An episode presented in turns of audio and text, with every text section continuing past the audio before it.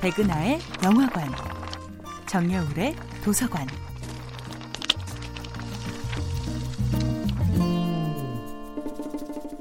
안녕하세요. 여러분들과 쉽고 재미있는 영화 이야기를 나누고 있는 배우 연구소 소장 백은하입니다.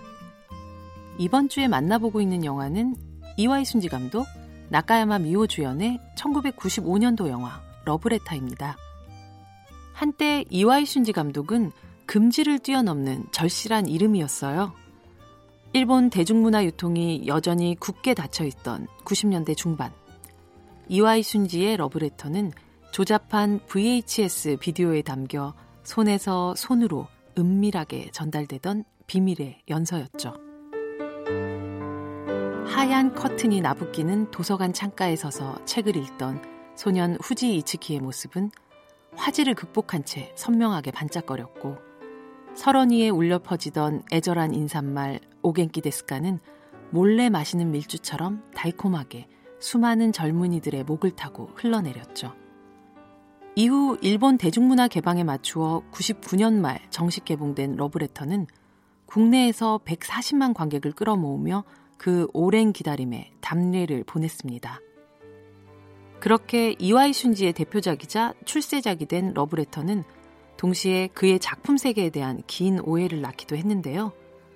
4월 이야기, 하나와 앨리스로 이어지는 영화들을 그저 교복 입은 소년 소녀를 내세운 트렌디한 펜시용품, 혹은 마냥 달콤하고 밝은 멜로로만 간주하는 시선이었죠.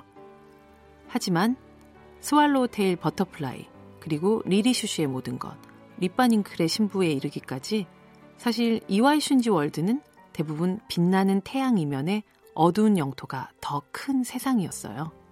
특히 러브레터는 삶에 드리워진 짙은 죽음의 그림자를 끝까지 안고 가는 영화였죠.